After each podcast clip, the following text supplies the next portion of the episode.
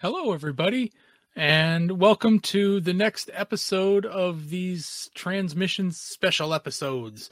Uh, this is Darryl, uh, Cybertronian Beast, once again, and uh, today we are talking to uh, Mr. David Wallace of uh, TF Nation, and we are going to be talking to him about uh, a bunch of different things, uh, maybe some Transformers, um, but we are going to start with comics because we've got comics in common, and uh, and and and we we going to spend some time on comics because uh, we've got some opinions. Um, this is an interesting one for me because uh, uh, David and I uh, we uh, we really don't know each other that uh, at all. So uh, this was an inter- interesting conversation for me. Uh, I wanted to get to know David, so I reached out and said, "Hey, uh, want to talk?" And he's like, "Yeah, sure." So uh, yeah, uh, this is a, a, fun conversation, and uh, we found some common ground. You know, we all know Transformers is pretty common. We can get uh, we can get a conversation going on that, but I wanted to see. Do we know anything else uh, about each other that uh, is uh, is common? So uh, yeah, a fun conversation between uh, Mr. David Wallace and myself. Let's get into it. Oh, it's one of those ones. There's no Yeah. No plan. I just we're gonna crash a bus here and see what to see what comes from it. Um. So yeah, uh, you know, I've I've known of you for a, a few years now, um, and uh, and I've known that you are, uh, you know, you're the, the like the man behind TF Nation and uh, and and stuff like that, and and that is and- that is a giant over exaggeration. there are a lot of people watching this now going, "No, he's not." Well you are as as everyone who's involved with a convention uh knows it's it takes an a, a, a small town to to to run a convention so Oh, you know yes. any anybody who does does something with uh with tf nation or tf con on this side of the pond it uh it's it's it's something you know it's it's very valuable um so i want to touch on on tf nation uh you know Mm. a lot because i you know you've got uh your show coming up this year and you've got a new mini mini show that you just announced recently that uh, you know you've got that coming. Mhm. and uh and i want to i want to get into that too. But uh you know i want to i want to jump into a little bit other stuff too because obviously we share transformers as a, as a passion. Um but uh you know what- What's that? but uh you know i want to i want to touch on some stuff too because obviously we only kind of know of each other through this hobby but you know really you know what other things are you into what do you do what do you you know what's your day to day because you know Oh, that's the you know you want to know? You, you actually want to know about me? Oh, yeah gosh, yeah i want to i want to have a i want to get to know you because you know i we on on transmissions have wanted to get over to tf nation for a number of years now and Mm. it's really just the distance you know if there wasn't this stupid body of water in the way we'd we'd have been there already right Ex- exactly. That's it. You know, uh, you know, Pangea was a good idea. We should have it stuck was with that. great it was know. great i just i don't i don't walked already it was Yeah. yeah yeah but uh yeah so i mean um if if we had a been if we'd a, had a way to get over there we'd have had a, a a bunch of conversations and and i'd have i'd have been able to meet you already so um i want to i've been curious to find out you know who you are and what's what's uh what's the man you know behind the behind the con all about because i've gotten an opportunity to talk to colin the guy behind tf con over here a Mhm. number of times. And I'm like, well, who's the guy running, you know, you know, one of the guys running uh, TF Nation over there? What's this guy's deal? So Bl- blind look is what it is.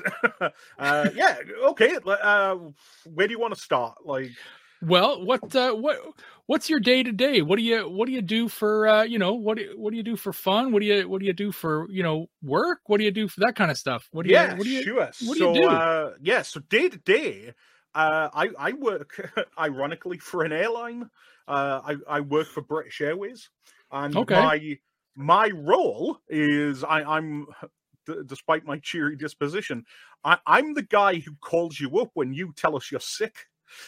Oh, and I'm the guy who goes like, "Are you really? Are you really sick?" No, I don't. Like, yeah. So that's what I do basically on a on a day to day basis. I work in an office, uh, and I, I look after people who who aren't feeling well and support them and help them get back to work and do all of that. That is the that is the nine to five of it. Um, All right. it's very dull for people, I'm sure. Like nobody wants to hear about the ins and outs. In fact, uh, I can't even really go into the ins and outs. It's all very private. Um, but yeah, spend spend all of my day sort of really doing that, and then when I when I come home, like you know, that's when that's when the fun begins. Whether it be um, reading comic books or playing with Transformers or performing in uh, local theatre companies uh, or uh, I suppose spending time with my wife. um, you know, that, I'm glad that's- she's on the list somewhere. yeah, she is. You know, somewhere on there. Um, no, she, I I mean, she she is very much at the top. Um, I I don't. I as time has gone on, I've found myself less and less inclined to like uh, watch TV and stuff like that. I, I I very rarely. Not that I don't have the time. It's just like I, I find that I, I don't have the inclination for it anymore.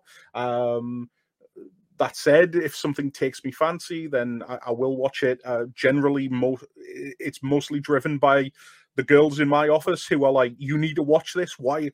Uh, last week's one was, "Why have you not watched The Boys?" Uh, and I'm like, Yeah. I'm like, I, I didn't watch The Boys because ten years ago I read the first trade paperback of The Boys and I found it just distasteful. Uh, and that's why I didn't watch it. I can see that. oh, it, it's it's not. And then I proceeded to tell them what happened in the comic, and they're like, "Yeah, that's not what happens in the TV show." I'm like, "Right, okay, that's fine then. I'll I'll start watching The Boys then." Um, you know, any any time that a a publicly traded company such as DC Comics turns around to the owner of a comic and goes, "You need to take this away," like. This is so bad. We don't even want to own this. Take it away. Like that's what I always say about the boys. It's like everybody's like, the boys is amazing. I was like, yeah, read the comic. It's like it's so bitter. Um, but yeah, like um, so that's that's basically what I do. Like uh, when I'm not working, I'm I'm reading comics, mostly DC comics. That's that's my brand. Um, that's what I've I've been a fan of like ever since I I, I got into the world of comics. Um, and I, I guess with with comic books, it's much like anything. It, it it you almost have it like a football team. You've got that team that you support, despite the fact that you know they don't seem to have any luck whatsoever in the movies. Um, but uh, and and the comic books are all just baffling. The decisions that are uh, the decisions that are being made in the comic book industry at the minute are baffling. But never mind. That's, that's Yeah, I mean, I can- I can- We can get into that a little bit because I'm a Marvel guy. All right, okay. I have been As are most guy. people, yeah. I've been a Marvel guy since I started, and I got into comics around twelve, and Hmm. uh, and and really was just uh, um, uh, enthralled with a lot of the Marvel characters, Mm. and uh, and I've I've I've I keep a, a pretty close tab on on my comic book collection because I use an app for it, and uh, and I've got over nine thousand comics, and I think I'm sitting around 800 DC comics. Like it's a very small percentage of, Yeah. of what I own is DC. But um, yeah, it's an interesting kind of dynamic because it's it's weird. I, I do read some DC, and I've been uh, really enjoying some of their um, uh, Black Label stuff recently. Mhm, mhm. Um, nice House on the Lake, I've really enjoyed. Not um, read that yet. It's it's definitely it's- on the on the yeah it's really quite good i've enjoyed Mm. that um and uh, and i do i do buy some just to for the covers and stuff because i really like some of the artists that they have Mm. um but uh but yeah it's it's odd i um i've always found and it's weird because the writers are just they jump they're just contract workers they jump over you know wherever. But Mm. oh i've always in the in the back of my mind i've always thought of dc being more wordy than marvel. And yeah and i'm i'm definitely not a a, a a fan of wordy comics. So when i look at a dc book i'm like that's more reading than the marvel one and i'm and No- i don't it doesn't make sense anymore because they're written by the same people generally Hey, you know you know what though? It, it's true. Um, I don't think there's enough conversation around uh pacing in comic books, like how to actually. Um, I think Frank Miller said it once, and I, I thought this was was great. Is that it takes a really clever writer and artist to be able to control pace in comic books. Mhm. Um, it's not like a TV show where if they want you to focus on something, they just leave the camera staring at it. You know, Sure. like whereas comic books, it's much harder because you're the one that's dictating it. And I think when you have a worded comic book, when you have a comic book that is just a text dump, it it does it takes it out. I, I Mhm. think it really does. Um, ironically, I was uh, just recently I was going through uh, bringing it around to Transformers. Uh, I, I was going through some of the old Dreamwave stuff and uh, War and Peace issue six. There is so much text in that book that you can't see what what art has been drawn on the page yeah. and I was just like, you know, but you, you're absolutely right. I, I think, um, you know, if you if you go back to uh, comic books that were written in the '60s and the '70s, Oh yeah. uh, I have a bunch of them. I don't. they even are, th- yeah, yeah, you know, can't- I can't you have you have your in one panel you have your caption telling you what is happening in the panel. Uh, you have your thought balloon, which is your character thinking what they're going to say, and then their text balloon with them saying what they're going to say.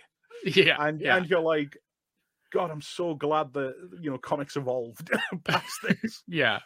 you know. The um the newest thing now that I, I've I've found myself not caring to read has been um, and I know you probably aren't reading it, but it because it's Marvel, but it's it's the uh, the the Hickman X Men run, and um and he has done something where he's got and he's got his own kind of like world going on, and Mm. but he'll do the comic pages and they've been fine, but then in interspersed between the the, the pages are these prose pages where he'll just do this this breakdown of what's going on in the story and wh- like a background of like a certain situation or character. And i'm like there's that. Nope not reading that. Right? So i'll skip that whole bit right? An entire page of prose. I'm like okay well you know that probably didn't mean anything or i didn't need that information. And the same same kind of thing happens with um, happened with the like some of the james roberts stuff in the transformers books. He would at the end of the book he'd have like two or three pages of prose. Never read any of it.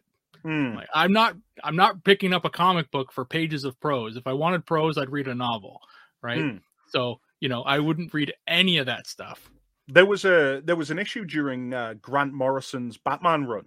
Uh, it was just building up to Batman R.I.P.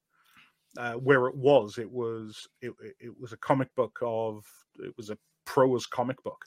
wow um, and you know it was really good but whenever i go back and read that stuff i usually uh, you know because it reintroduces his joker uh, Okay. that he that he sets up um, for batman rip and you know so it's it's quite important but at the same time yeah it it's th- that that I don't read book I, I don't read books uh you know novels or anything like that. I, I just don't have the time for it.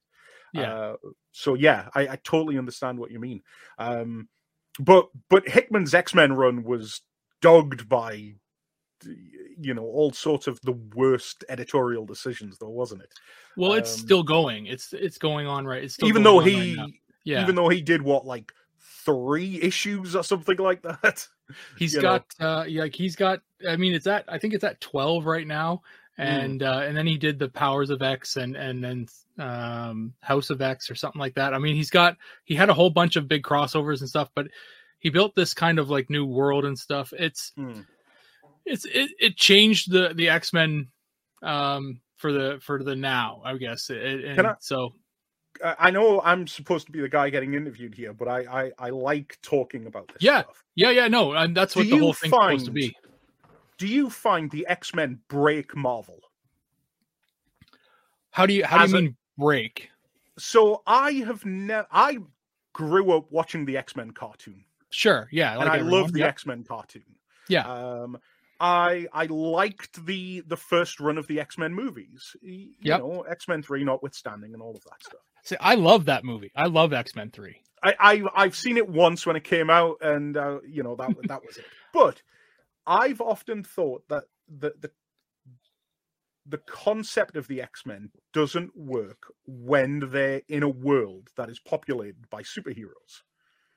So Okay. we know the X-Men were done as a as an allegory to racism. Yep.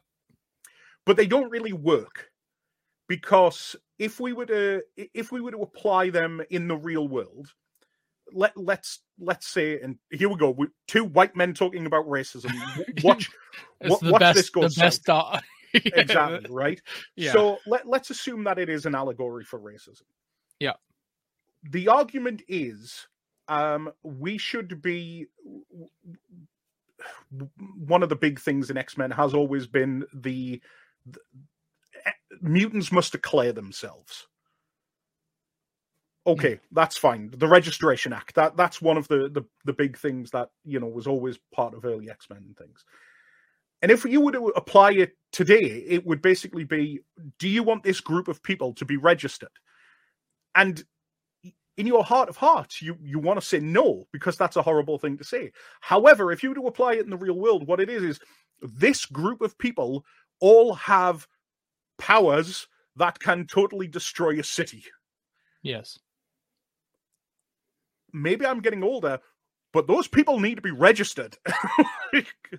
you know, Yeah. it's it's like it's like what if everybody called David uh i- in on the in the world was suddenly given a machine gun. Nobody else in the world could have anything else. Only Davids could have machine guns.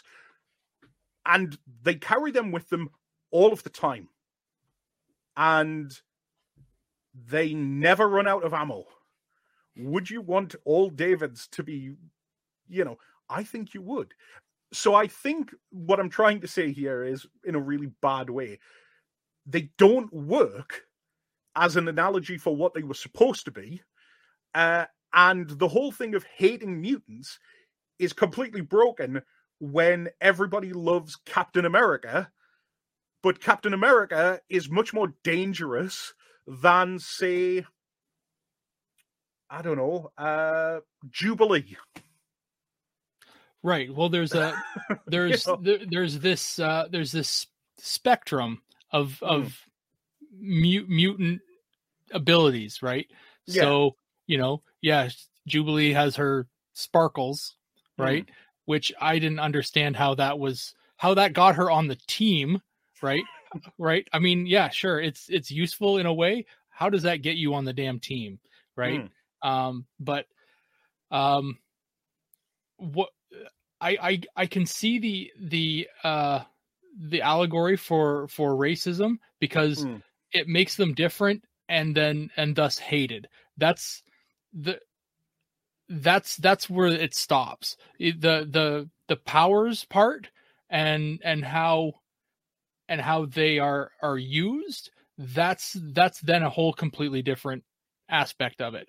You can have you can have your registration act and the way I see it, yeah, with all with all David's getting machine guns, that's that's a good that's a good uh you know way to do it. But I think there's a there's a suggestion or there's a, a real world um one where you know if you have somebody who's uh I, I guess it's I think it's a black belt in martial arts, they have to register their Mm. their hands or something like that. Uh, that's a real world situation. Bruce right? Lee, lethal weapons, and all of that. Right. Yeah. So, you know, they have to register that stuff because they they are now capable of of of inflicting harm with with their hands, right? So, um that and and this is all being said of somebody who's not a black belt in any situation and this is all stuff I've heard through, right? So, you know, I could just be talking out my ass, but uh, the I've always felt that the the mutants in in X-Men they exist in a world that could totally be separate from the entire Marvel universe, Mm. but also brought in um, when when necessary, like when plot does you know needs them, right? Yeah. There's been shit that's happened in the comic books, you know, because they were in New York too for a, quite a long time with all the other mutants or with all the other superheroes. um, and shit went down. And I'm like, well, why isn't Spider Man here? Where the hell are the Avengers? Where's the Fantastic Four? Like, why aren't they all kind of coming into it? Like, this is some big stuff that's going on, and nobody's coming out. Nobody else is seeing like like half the city just got destroyed. Why isn't the why aren't the Avengers coming in? Right? It's and, the it's it's the great shared universe problem, isn't it?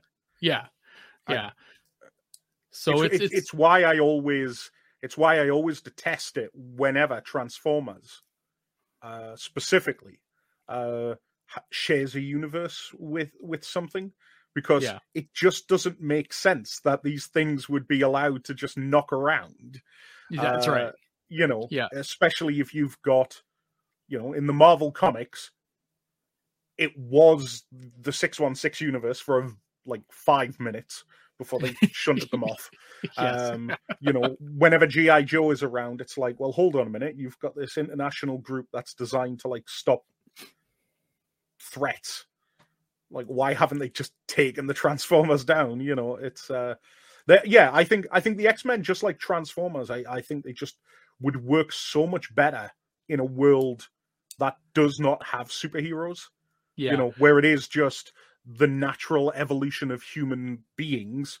Uh, I, I like that idea. I like the yeah. idea also where they could also they could possibly share the world with the Inhumans, mm. where there's this mist or I don't care.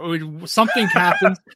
something something happened with the Inhumans. something so could, bad. Yeah. They re they rewrote it for the Ms. Marvel TV show. Yeah, because they were like, "This is rubbish." that show was horrendous. Absolutely horrendous. I don't know if you ever saw the six episode, you know, uh, uh, Inhuman show, but it was the worst. Oh, I thought you were talking about Ms. Marvel. Uh, oh Ms. no, no, Miss Marvel is great. I like yeah. I like that show. Uh, no, I, I, I must admit, I, I did not watch the Inhumans. no, no. Um, first, first episode, um, with Medusa with her crazy, you know, hair that's alive, mm. right? They're like, this is going to cost a fortune. Shave that head. I'm like, yeah. okay. Like within the first few minutes, her head gets shaved. And I'm like, that's budget. Like that's a budget decision. I, oh, terrible. I, it's it's always, especially with the DCCW shows, uh, which, in fairness, with the with the exception of Superman and Lois, I haven't watched in probably half a decade now. Yeah. But you could always guarantee that at some point in the show, something would happen where they lose their powers. Purely because this stuff is expensive, yo. So we yeah. have to write, uh, you know, and it's, it, yeah, it, it is. It, but no, I've, I've not watched that. Um, but, but yeah, so one other question about Marvel, which I, I always yeah. like to talk to Marvel uh, fans about. DC is synonymous with reboots. Oh, even oh though, oh my god! Okay, even though it's even though it's technically only had three real ones. Yeah. But it's synonymous with it. Yeah. Do you think time is running out on Marvel before my, it has to do it? My God. I... And here's here's here's why I, I say it. Captain America and Magneto are aged out of books now. They have to come up with a really dumb explanation. And Captain America and Magneto are the two key ones where their origin story has to be what it was. Mm-hmm. Also, Spider Man is now how old? 35? Going on 40? Whereas the if you talk to people and they say, What is Spider Man? they say, Spider Man is a teenager. Spider Man mm-hmm. has not been a teenager in comic books for what, nearly 40 years now? Yeah. Is Marvel in need of a reboot? So Marvel keeps doing something that I think is really interesting with their characters. Now, when you talk reboot, you know, they they do something where they restart their series, you know, at mm. one and and that's something DC doesn't do that often, which I really admire for them. Um, but Marvel does it every other week, and it drives me insane. Um, yes. Get but those then they issue got one numbers. yeah, but then they got these legacy numbers, which still kind of filter in, and they're. Uh, you know, I'm just going to comment on it really quickly because it's going to happen with Amazing Spider-Man really soon. They just restarted Amazing Spider-Man, so they've got their issue one, but at issue six, it's going to be Legacy number 900. So another big issue, right? And I'm like, it's only issue six of this, but no, wait, it's issue 900. So we've got to do a big double issue. And I'm like, fuck off, you Mm. guys, with these with these reboots. So anyway, that's that's said. But Marvel did, does something um, that I find is interesting, where they will keep their OG characters uh, Hmm. around and still do stories with them but they will now then introduce a new crop of characters to take on that mantle. You've got Miles Morales, who is now a Mm. teenager. You've got Ironheart, who is now a young girl. You got Ms. Marvel. You've got, um, um, I mean, Thor really doesn't have one. It's uh, you know, um, but there's they've they've been doing this quite often where they're introducing these young ones. Uh, Mar- uh Wolverine got uh, X twenty three X twenty three, yeah. she's getting she's getting older um but uh yeah i mean they this is something that they keep doing right and i think dc is trying to do this uh you know they've got Well, uh, DC did this in the seventies. right with, know, where- well they where- had the where- super sons right they got the I mean, the- how many flashes are we on to now? Like, you know, uh, Jay, Barry, Wally, Bart. uh, you know, or they keep coming back to the original one right or, or not sorry they keep coming back to wally right well, no, Barry's really been the Flash for the last decade or so since Johns brought him back. Um, Okay. So Barry has been the main Flash. However, now Wally for the last year or so has has really stepped up, but that's only because DC editorial hate Wally West for some strange reason and turned him into a murderer. And oh uh, oh, yeah, just I'm sick to death of, and this is a completely different subject altogether, but I am sick to death in comic books of people, and Tom King is a nightmare when it comes to this. And this isn't a rag on Tom King. I enjoy some of Tom King's work. I loved his uh, Wonder and Vision series. I thought that was phenomenal. Um, but I hate at the moment this need of writers at the moment to try and uh, disassemble a character. Hmm. And the problem that they do is they they do this and they don't put them back together again. You know, and I always think to myself, if you're going to talk about a book where you you know your your main goal is to strip the character down figure out what works and put them back together again the blueprint for this was done decades ago. And it's frank miller's daredevil. Hmm a fantastic series of books. Um and you know in that you know he completely tears down matt murdock but then puts him back together and makes him leaner and better and you know a much better version of the character.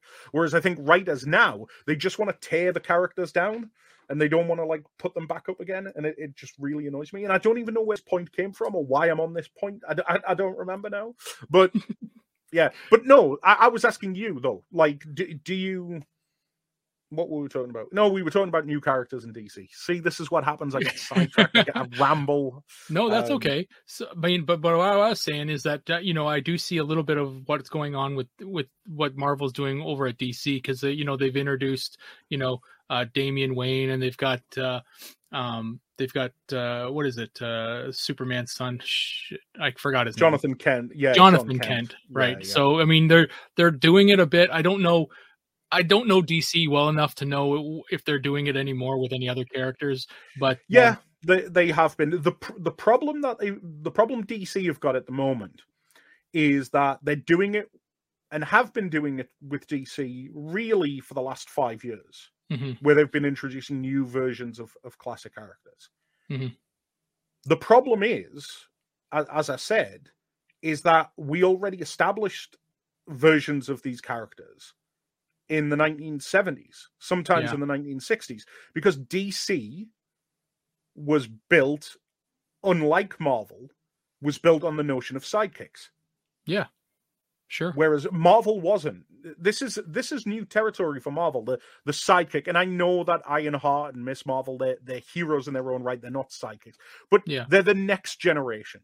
Yeah. Teen Titans has been around with DC since the the 50s or the 60s. Yeah. Um, so when DC turn around and say, uh, "We are making, um, we're making Superboy, we're making Jonathan Kent, Superman, and Lois Lane's biological son," great. Oh, now we're going to age him up, so now he's going to be a teenager. Yeah, but we already have Conner Kent, so now we've got two. Oh yeah, but Conner Kent's going to be around. We're just not going to mention him and we're just going to do random things with him, and he's never really going to do anything.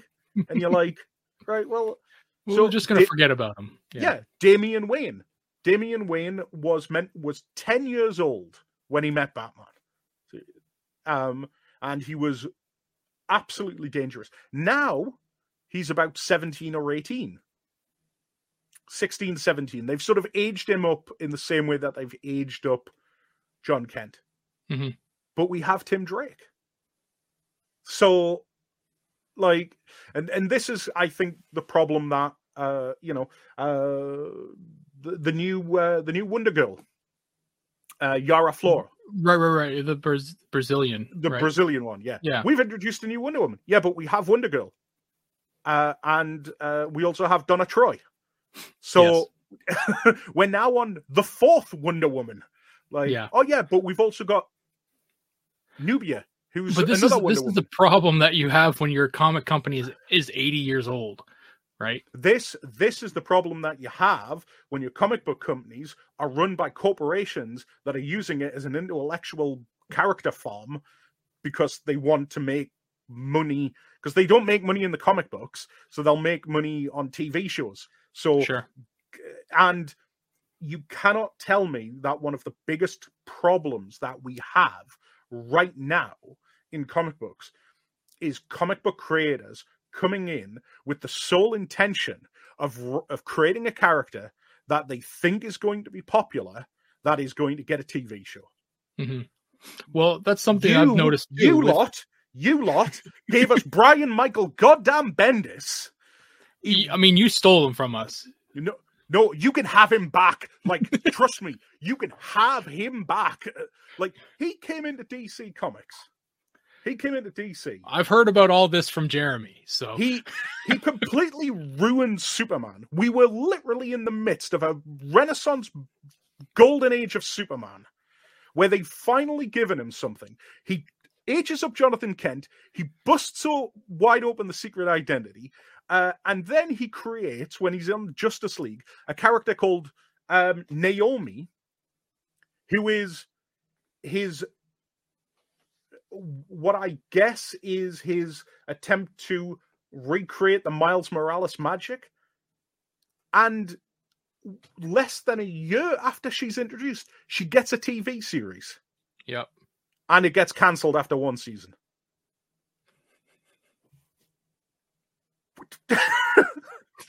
Yeah. Yep. Explain this to me. like, So um, for me, the sorry, I I, see it, it's, it's, it's, it's a lot of the uh, the the the WB or the CW kind of uh, you know the effect of that. The. CW shows, like you said, are kind of garbage.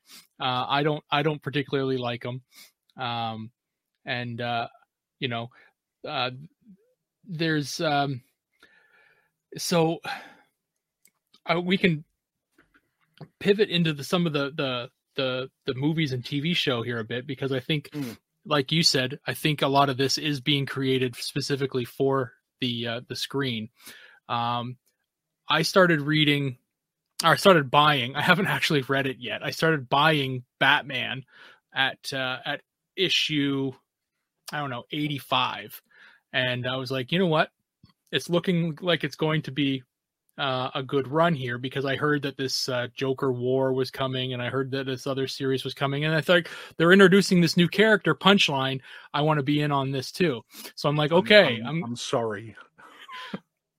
I'm getting in on I'm getting in on the ground floor on this uh, on this character. So Hmm. you know, so I, but then I'm I'm reading these, I'm, I'm buying these books, and I'm like, okay, well here's Punchline, and I did get her first appearance, so I'm like, cha-ching, and then oh, um, and then all these other uh, books started coming out, and uh, and then I'm like, oh, well now this one has a first appearance, and then an issue two two issues later, another first appearance, and then another first appearance, and I'm like how many freaking first appearances are they going to put in this Batman title? Because I just got to keep buying it because I I like to collect first appearances, Yeah. and every other book had a first appearance in it. I'm like, I got to stop here because first of all, I haven't started reading this damn series yet, and now I'm at 30 books and I haven't started yet, and and yeah, so it's got like Clown Hunter or something shit like that. I think was was another one, and I'm like, what is what is happening with this series? Yeah. And I'm like, is all are all the major titles like introducing first appearances? Because I kept reading in these uh, you know these comic apps and stuff like that. They're like Superman's getting uh, this character, and I'm like, I'm not buying Superman now. Like, what what is happening here? So I think that you like you're you're you're onto something here that they're they're just they're just throwing out first appearances here because they're people like me that are idiots that are buying these books just for first appearances. And then they they stick with it because they think well this is this issue's the cameo. This one's the first appearance. Then there's a second appearance. Then there's a cameo for this next one. And then there's a first appearance here. And then there's this cameo. And then there's i'm like jesus what what? So I think I think we're definitely on the cusp of, and- this is what I really hope. I we know for a fact that both DC and Marvel's editorial is dreadful at the minute. Mhm. Too many, too many people having to look after too many books, um, and you know, writers basically being given carte blanche because they are literally. It does feel like they're they're just throwing stuff at the wall. And as you say, yeah, with Batman we had uh punchline. Oh, it's the new Harley Quinn. Um, okay, now we've got uh, Clown Killer. Um, uh, and then we had Ghosts. yeah whatever the hell his name was Yeah, all all three of these characters created within basically a year of each other, all by uh, one one writer who is now off the book. Mhm. I guarantee you that you know Chip Zdarsky's taking over Batman. Yep. I guarantee you, you will probably not see them again. You know, um, yeah as somebody who's who's gone through the cycles of DC Comics, Batman has always had a massive extended roster. Uh, You know, it- he not even including Robins and stuff like that. You know, there's characters like Huntress and the Birds of Prey, and uh, you know, so many of these other characters, uh, and and they get cleared out. And these writers come in and they they try to add these new ones in, um, and they just don't get picked up. And I'm sat here going, can we maybe just have a Batman story that features, I don't know, let's just pick the Penguin as a bad guy? you know, there's a reason these these villains are legacy Mhm. because they're good. Um Yeah. but yeah, it's uh unfortunately Batman has been in a in a slump uh for for quite a while sadly. Um Mhm. but I'm hoping Ch- Chip Zdarsky chip's fantastic um he- I, I've heard nothing but good things about him. yeah Um, so I'm I'm really looking forward to it. Uh, Yeah. If nothing else, he's re-establishing, by the looks of it, Tim Drake as his Robin, cool which is great because Tim, ever since Damian came on the scene, fifteen years ago almost, like Tim's just been out there with Mhm. nothing. You know, they've they've now turned around and said he's bisexual, and suddenly everybody was like, "Oh yes, Tim Drake exists," and it's like, okay, well, cool. now now do something with him. Um, Yeah. So yeah, fingers crossed. Uh, well, let's pivot into the movies now because I've had the theory uh, for a, a, while now that there there's a reason that uh, that the the the uh, DC movies are kind of crap. Um, and... I will I will fight in, in regards to some of these and not others. So, um, the uh, my my theory is is and, and, a lot of people have have made this comment is that the DC movies are too dark.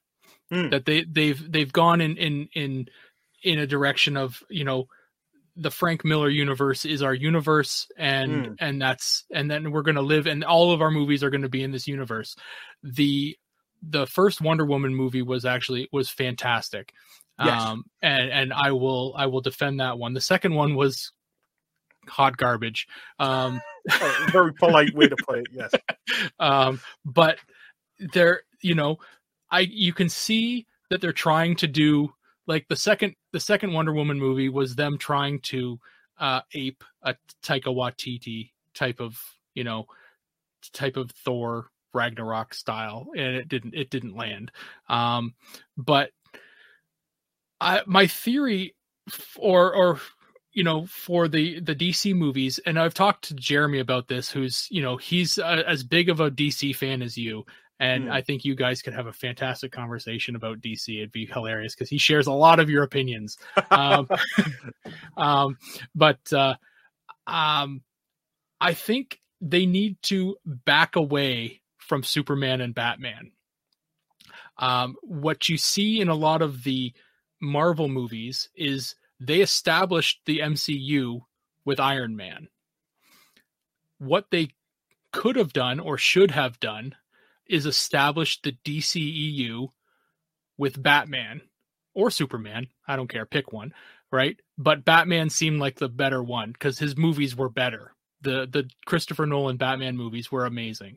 Um, so you establish the DCEU with Batman, and then you kind of back away from him, and you use him like MCU used Iron Man as just this this touch point in each of the other movies to say, oh, yeah, they're in the mm. same universe. So mm. he shows up in a Superman movie. Same character, same same actor plays him, right? You get him to just kind of put on the costume and and show up or not put on the costume and just have, you know, Christian Bale walk into the room and say, oh hey you know whatever and you know i'm here and, and, this is the same universe and you're like holy shit it's the same universe and then you know then you get your little you know your your eureka moment um mm.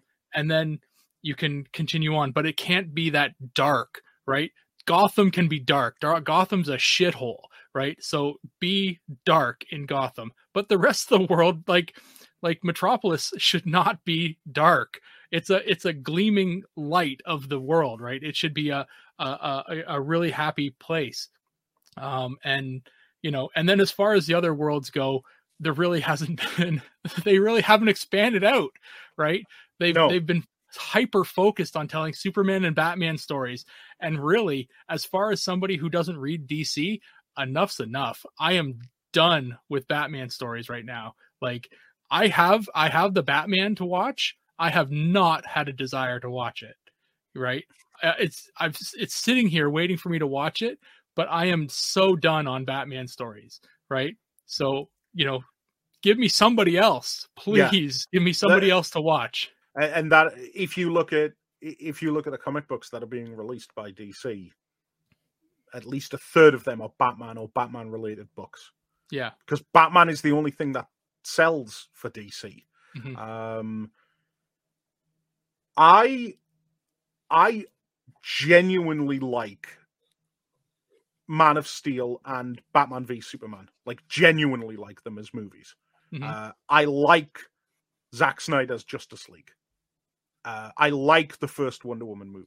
Here's the problem that I see as Marvel did something that nobody else has ever done and has ever been able to do since which is create a cinematic universe. Star mm. Wars couldn't even do it. They couldn't even do it with Star Wars. Mm-hmm.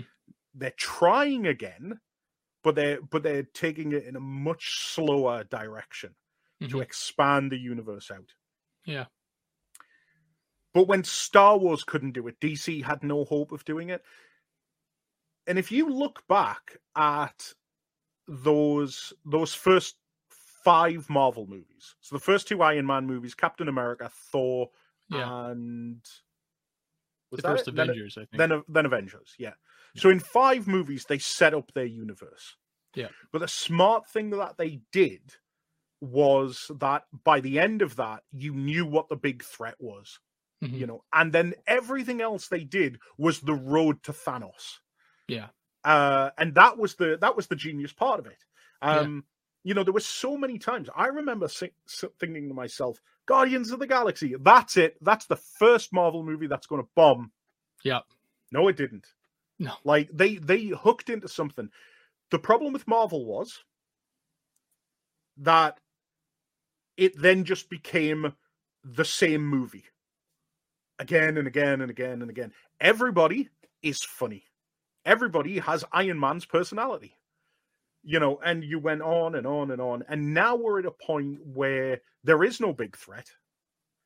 And people still show up to watch these movies, but we've not really had, thanks to COVID, we've not really had the chance to see what a post endgame, you know, cinematic universe looks like.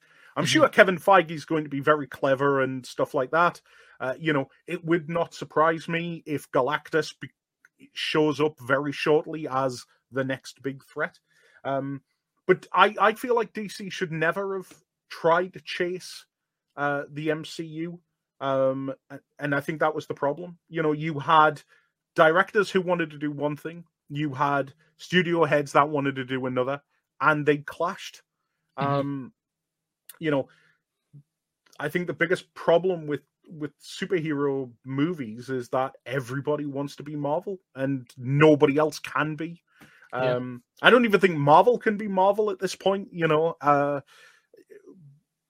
what is what is an MCU when Thor doesn't show up anymore, when Captain America doesn't show up anymore, where Iron Man doesn't show up anymore, and where you know I don't know whether or not uh, Doctor Strange uh, will be will be back for another one. Who knows? Um, is it is Marvel is the Marvel Cinematic Universe's destiny now just Disney Plus shows? I- I'm going to be very curious to see what happens because Yeah. sure they've got, they've got X Men and Fantastic Four, but we've seen X Men movies before.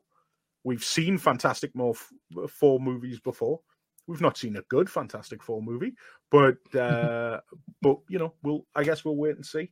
Have you um, seen the new Doctor Strange movie? No, I haven't. I haven't. Okay. I have not watched a Marvel movie, and this isn't um this isn't like a slight on Marvel. This is just lack of interest Sure. in watching movies in general. I don't think I have watched an uh, probably since Endgame. Oh wow. Okay. Yeah, yeah. So Alright. no, I watched. I can't remember what you, Black Panther came out before or after. And The first Black Panther, it came out before. has there been a second one? No, there's there Oh. is one coming. I thought I'd missed a Black Panther too. no. Yeah. So there's a there is uh, a second one coming. Yeah. yeah, yeah. Uh, Um. So there's that was there's not a, there's great movie few. either. Black Panther. It was okay. Yeah. Yeah. I, I liked it. It, It was good. it, di- it didn't stick the ending for me. I thought uh, Killmonger was right, and Black Panther was wrong. Ooh. I was kind of like, I'll be, I'll, I'll be perfectly honest. No, no, that wasn't. No, that was it. I, this, this is the problem. I, I have a hard time keeping everything straight in my head. There's like 30 movies now. So the entire the the problem that I had with Black Panther was that the entire point of it was that Killmonger won because he in a in a uh, in an arranged contest he defeated Black Panther and became king Mhm. and then Killmonger dies, and suddenly Black Panther becomes the leader again. How does that make sense? Your entire movie is based around the fact that there is a tradition of how to become king, and you've just gone, nah. I was like, I was like, It just "No, that- reverts to what it was.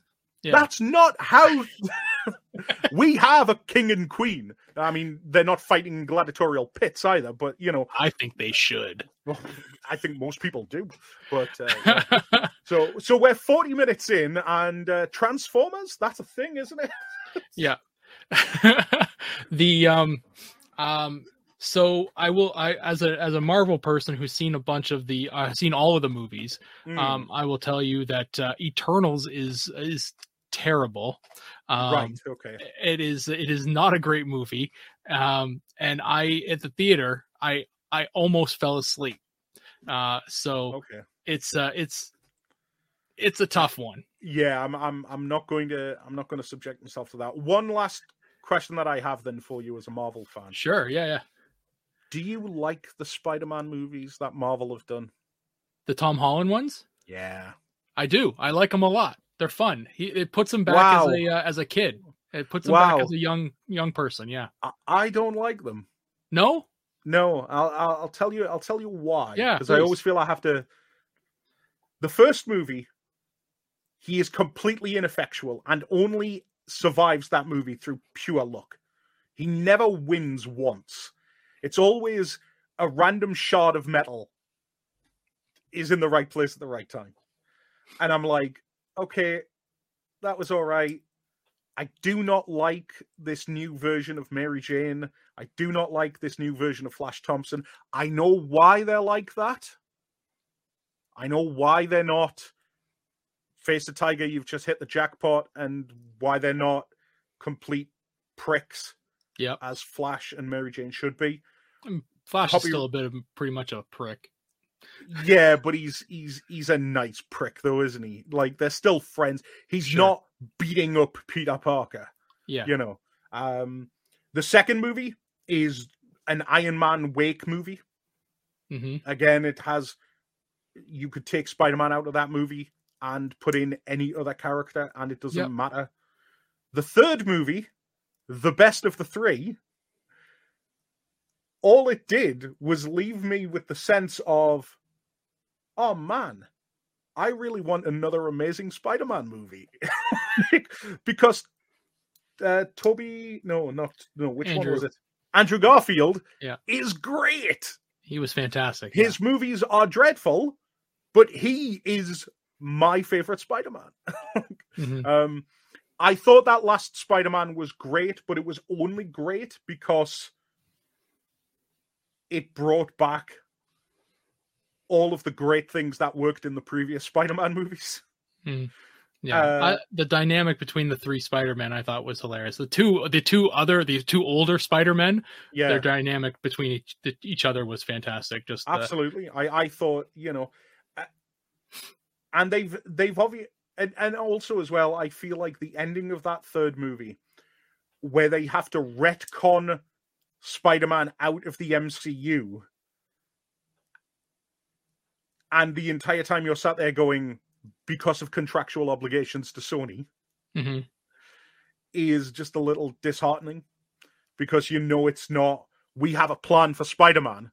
It is no, we're going to take them we're going to take those rights back now thanks Disney. So uh you need to come up with a way to uh not have him show up in your movies anymore. Thank you very much until we come to our next agreement. Yeah. Um and I, I yeah, so I, I feel like and I know I'm in the minority here, but I, I just feel like those those movies never landed. Um I still to this day do not feel like we've had the Spider-Man movie that we deserve.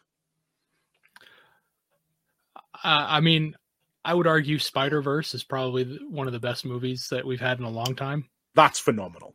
No Yeah. question there. Yeah, yeah. Yeah. Um, Spider Verse is uh, absolutely uh, just wonderful. It's Yeah. absolutely wonderful.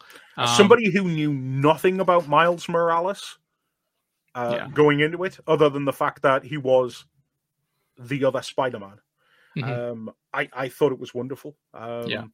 and he he's an interesting one because he's a character who has seen so much great success outside of the comic books, but his comics, what I've tried to read, never resonate with me. I thought he was brilliant in Into the Spider Verse, and I thought he was brilliant in the Sony, uh, the Insomniac games. Oh, the game, yeah, yeah, great, yeah. fantastic. Yeah. But every time I've sat down and tried to read a Miles Morales comic book, I'm just like, this is, uh, is not good.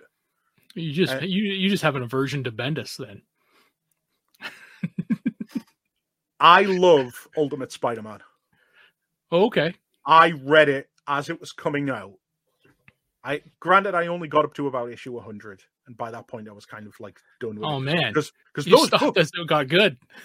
those, those books were coming out like bi-weekly. I don't know how. Uh, what's Mark name of the Bagley? I don't know how Bagley was drawing. I don't know what he was snorting to to get himself to like draw as fast as he was. But you know, that Ultimate Spider-Man stuff was incredible. Yeah, it has uh it that that series. So it goes into I I don't remember what issue. I think it's like one twenty or one fifty. I don't know what what issue it starts Yeah. at, but it, it goes into a, a, a volume two, and uh, and then eventually stops at one sixty. Um, but That's when they kill him.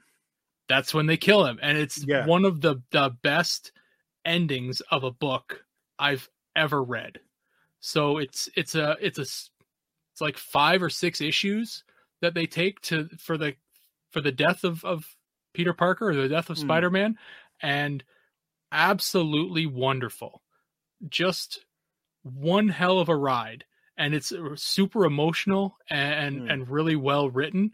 And and then you can go into there's a there's a a mini series that you can read. And i've tried i used to own it. I sold it for some reason and i've tried to find it again but it's called spider men and it's uh for i can't remember who goes to what but one of the spider men um go to the other's universe Hmm. for this mini series and it must be peter parker goes to miles morales' universe because uh, he's swinging around in his costume and miles sees him and confronts him and says what the hell are you doing in that in that costume?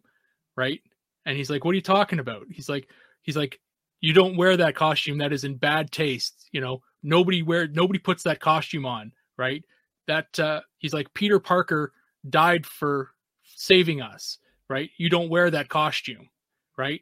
And i'm like wh- and he's like he's like you know who i am? He's like he's like he's like no you're not peter parker. Peter parker's dead right? And you take that costume off right? And he's he's really pissed off. And i'm like wow like the whole the whole world knows who he is and they all honor him right? And i'm like that is Hmm. cool right? So yeah i was like that's really neat. That's that's cool.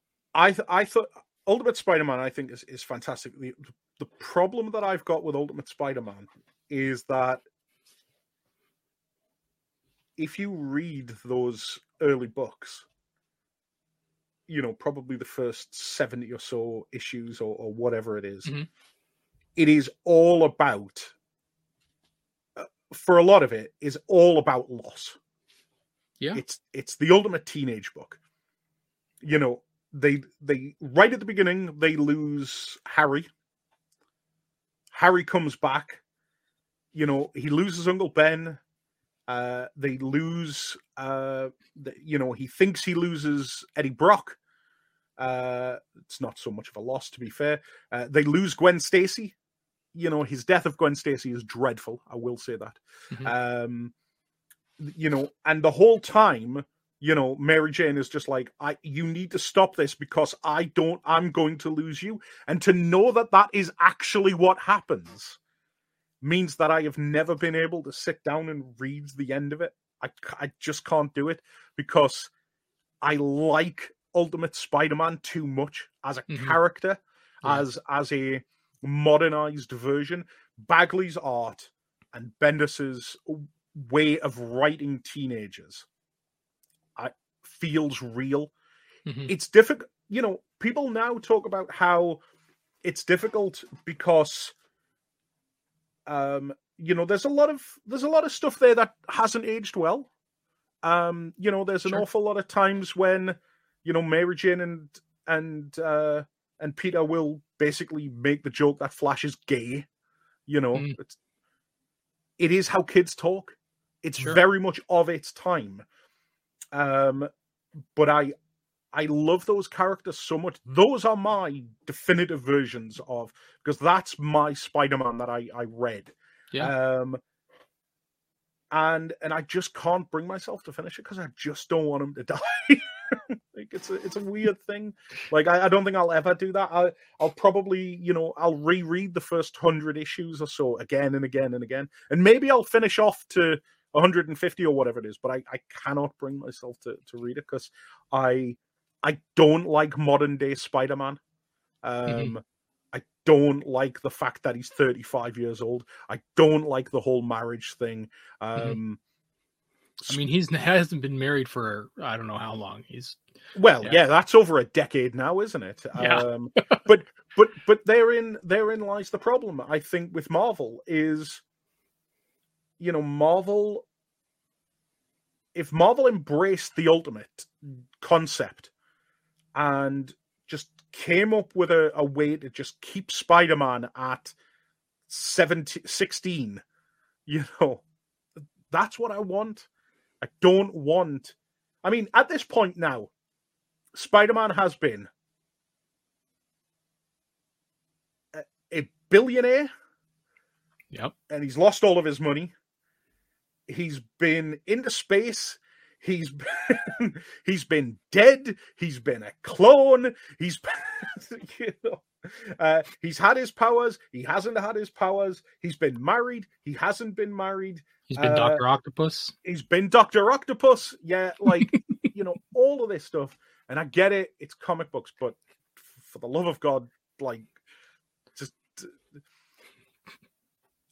I think now more than ever, I think people are starting to cotton on to the idea that these characters should be timeless. Mhm. They should and granted, not everything exists. Time has a funny way of messing around with things. Um, Mhm. but you know, Superman is still at his best when he is the big blue boy scout. Batman Mhm. is still at his best when he is the the creature of the night. Spider-Man is at his best when he is 16 and dealing with the you know you you cannot read Stanley's original what first 40 issues of Spider-Man and and not come away from that going this is the most perfectly formed comic book out of the gate. Uh, this is the most perfectly formed comic book character ever. Um, so just give us it back, like you know what I mean. Um, but I don't know. Shall we talk about something else? Because like Yeah, I, I feel like You got uh you, you seem to have an, uh, some uh transformer figures behind you. What's uh what's all that about? oh yeah, yeah. So so there was this thing in the eighties. It's uh it's a bit of a dumb thing, really. Giant robots out of space. Yeah. shoot each other and miss a lot. Uh, yeah, so Transformers. Um, yeah. Which So you watched them as uh, in the 80s then I assume then. Yeah. yeah, yeah. Uh, born in '82. We didn't get them here till '84. Uh, sorry, '85. Um, Okay. So, uh, like, I remember, um, I, you know, first Transformers I remember sort of playing with would probably have been sort of the season three characters. Okay. Ultra Magnus. I remember having a Blitzwing, all of that stuff. Um, but for me, the big thing was I remember where I was when I first watched Transformers the movie. Um, Oh, yeah.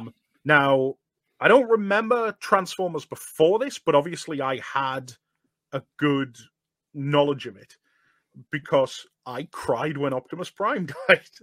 Uh, Yep. Now we our version was was different to the American version, so we had the we had Victor Caroli on at the end because by the time it got released over here in the US, Right.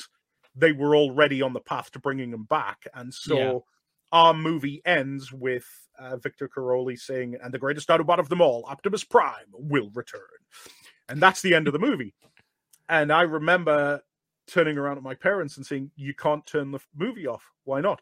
Because it says that Optimus Prime gets is coming back." And my parents are like, "Yes, but not in this movie. like you you you need to understand. Um, so you know, like that was it. Like Optimus Prime was my favorite. Um, like everybody, uh, got a bit older, fell out of it.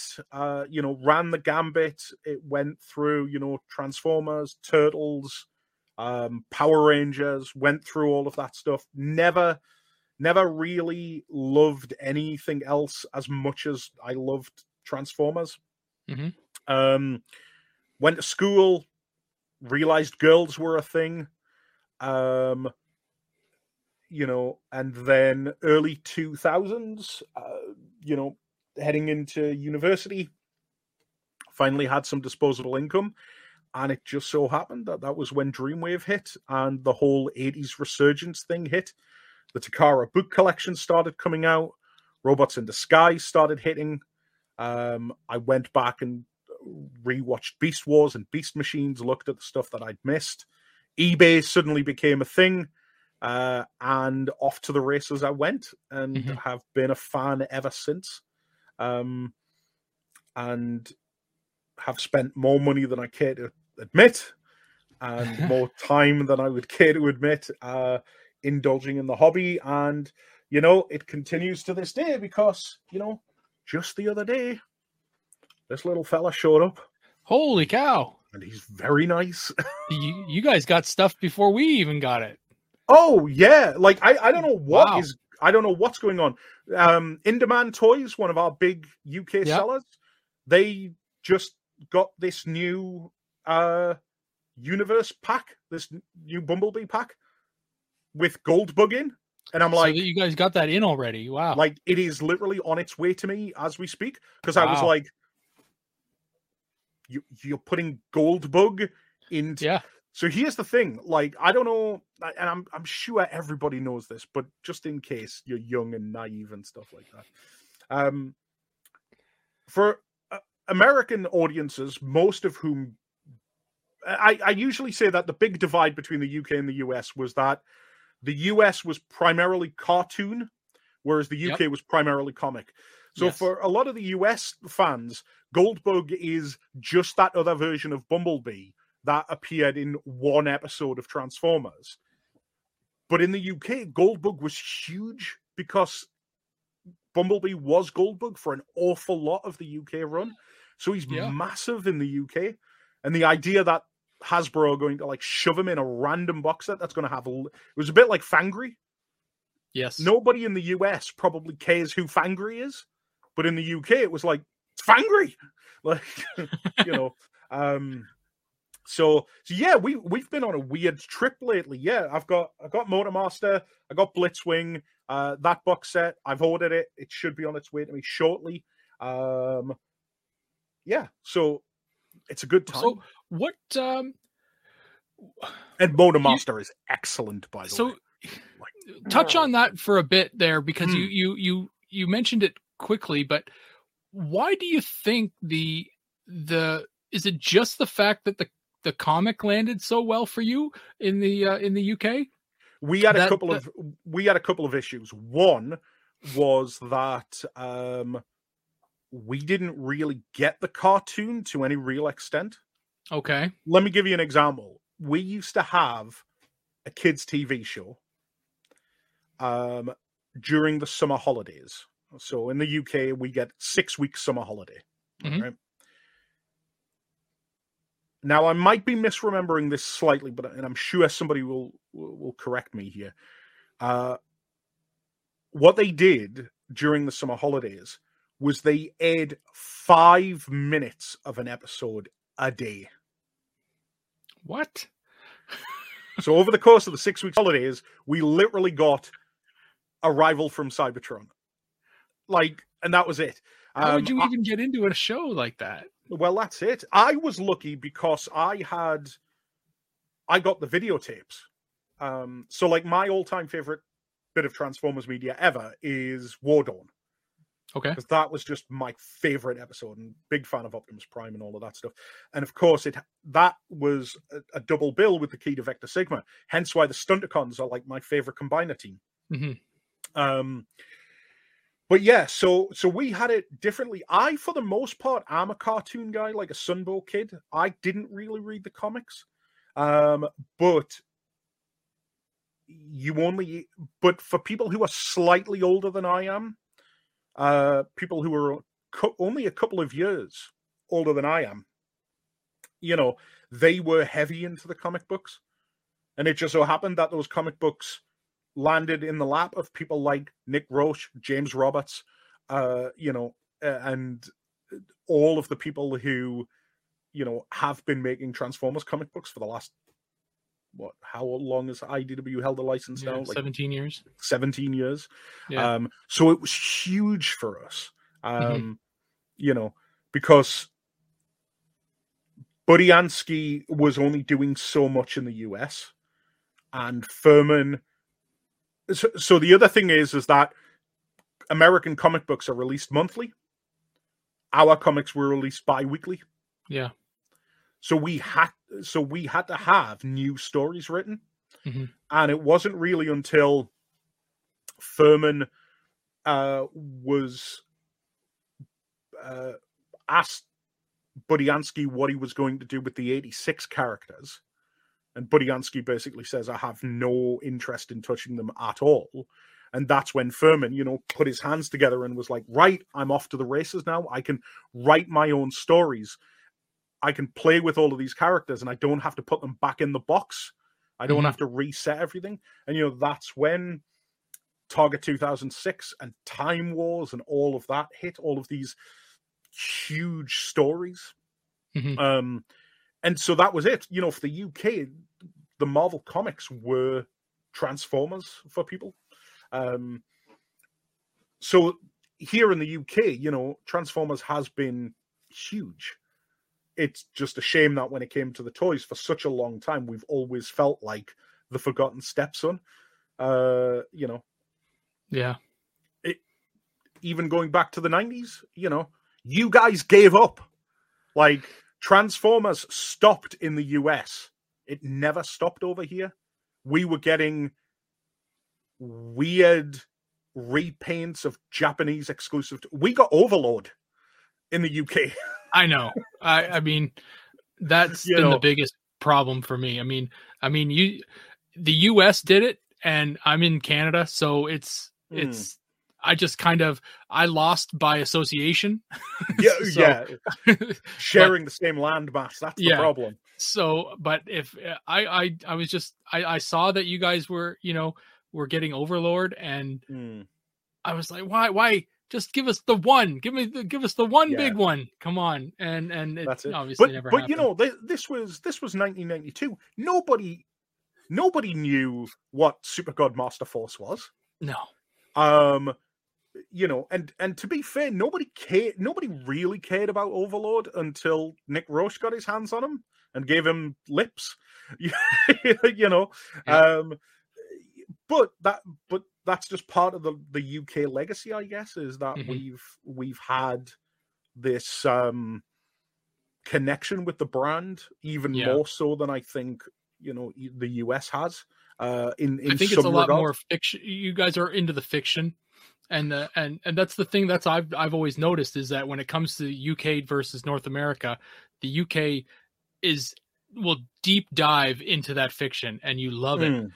And in North America, it's much more about the plastic. Oh, I agree with you 100%. Yeah. 100%. I uh I have I went through that period where I bought everything. Mhm. You know, um when I first got back into it, uh, I was buying everything. Uh and it was around the time of the first movie. So I got back into it when Dreamwave hit, so that's like 2001 when the first movie hit in 2007, that was literally the point where I was like, I can't keep buying everything. But I Mhm. bought most stuff. Um, but it was, it was, uh, you know, when I started paring down my collection and stuff, it was literally buying stuff that was based on characters that I liked or did something interesting in fiction. Um, nowadays, uh, I've pared my collection down even more but again, it is it, it's based on appearances in fiction, you know, Mhm. um, and I I think that's absolutely it. Uh, I've got one of the things that I've never been able to understand as a fan is the the obsession with third party. Oh, really? Okay. Yeah. I under I get it from the concept of you want a really really cool looking version of this toy. Yeah. But generally speaking when I speak to people who collect exclusively third party I'm like, "Well, why are you buying that if you're not going to buy the official stuff? Why are you buying the 17th masterpiece Stunticon set?" Oh well, I, I I just like the figures. Right, but who's your favorite Stunticon? Well, I don't really have one. I mean, I like this one because it's the best toy. That doesn't c- compute to me. You know what I mean? Sure. Um, I I've just yeah, it's it's never been a a thing that I've been able to to grasp. I guess. Yeah, I mean, I Um, can I can maybe throw something on that too. I mean, I buy third party as well as as Mm. mainline, and recently I've noticed that the quality of the mainline toys has dropped.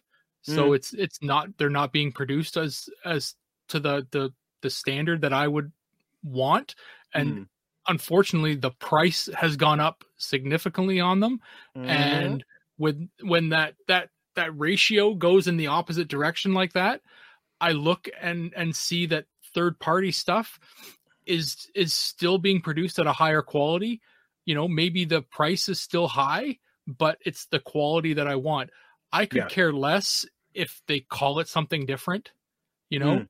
If i put a optimus prime on my shelf and i put a leader guy on the shelf next to him and you know somebody comes into the room and they say oh look at your optimus primes i don't correct them and say well this one's actually leader guy hmm. right? I you know nobody gives a shit what he's called right? You know i don't have to put a nameplate in front of him and say leader guy optimus prime right? Um you know you just you know what he is by looking at him. Um the i i i really like the high quality. If i just want a filler character right then i'll buy a mainline figure because it is cheaper right?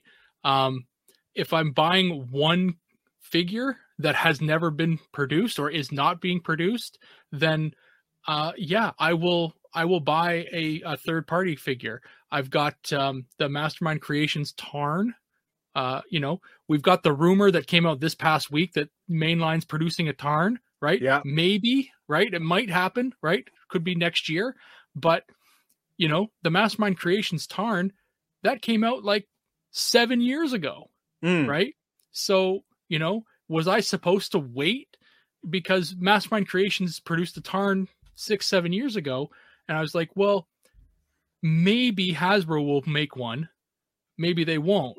But because they didn't, or because they they they may make one, I'm not going to buy this really cool looking one right now. Um, you know, I, I I suppose that is one of the the advantages of third party as well, though, isn't it? Is as you say, you're going to get these these cuts, but also even if Hasbro do release a Tarn next year, Yeah. You're not going to get the rest of the DJD. likely not. No. You know, you they're, they're never Yeah. going to release a transformer that transforms into a sniper rifle. I yeah, I highly doubt it. you know, If they're not going to do Megatron as a gun, they're not going to do uh, exactly. Vos. They're not going to they're not going to release a transformer that transforms into an electric chair. You know, it's uh No. it's it, so you know from from that point of view i think from from a third party point of view i can understand the gaps in the collection Yeah. um but but most of the time as well though it is a masterpiece gap you know what i mean it's, There it's- are, and then there are there are the little the Legends class ones that I've been buying too. yeah which they are seem to be ubiquitous Phenomenal, yeah right? I, they're they're the quality of them is is amazing. Mm. Um, this is this is one I bought like a year ago, and this is from who's this? I can't remember who made this, but you know, this is leader guy. Mm. so, you know, this is, this is my Optimus Prime and it's a metallic version of uh, him from shit. I think it's might be Magic Square. I can't remember. Um, but, uh, I just I really like the way it looked and the quality is mm. amazing and the size the scale is insane. So you know I I I spent the money and got it. It came with a trailer and and yeah he just sits on the shelf and looks awesome. Mm. Um you know I could care less that he doesn't have you know uh, insignias on him. Um I there's a company that makes insignias. I could buy yeah. a, a sheet of those and put them on. Um but uh frankly it's about getting something that looks good right? You know, we're at an age that we can spend the money if we want something to look good. Uh, the well, the... not anymore. We can't because everything's too damned expensive. right. Well, this one is so. This is this is core class Optimus, right? Mm-hmm. And that's the this one here is fifteen dollars here in Canada. Mm. This is you know this came with a trailer and it's you know it's it's bigger and it's it's more better quality i think it might have been 80 bucks right mm. so yeah it's it's a significantly more expensive right but the quality is way better right mm. so you know yeah i own both so maybe i'm a hypocrite but um but whatever. I i like i like having both of them. The um the the i bought the uh the studio cell unicron right? Now at current you know time i do own the haslab unicron as well uh, but jeremy has it in his possession uh, because i couldn't ship it to my house uh, due to the pandemic. So i've never actually uh, put hands on it. And uh, so jeremy's had it for like two years. But uh, when i go to tfcon i'm going to try and, and sell it so uh, we'll see if i can i can move it there but I, I would i mean the how much are they going for these days? Almost two thousand dollars. so, yeah, but uh, but frankly, I look at my studio cell, which is sits next to me here on the desk. It, I just I like the look of it better than the HasLab one. Yeah, HasLab's like twenty seven inches tall. It's massive, right? But is is bigger? Does bigger make it better? Right? I just, well, not if you don't have the space. I mean, Right. I, am I'm I'm pretty much maxed out on Titans at this point. Like Hasbro, uh, I mean, yeah, no more Titans. Thank you very much. Yeah. Um, but uh, yeah. So are you? Do do, do you? Uh, for you, is buying a figure about completing a collection, or is it about obtaining like a character that you really like?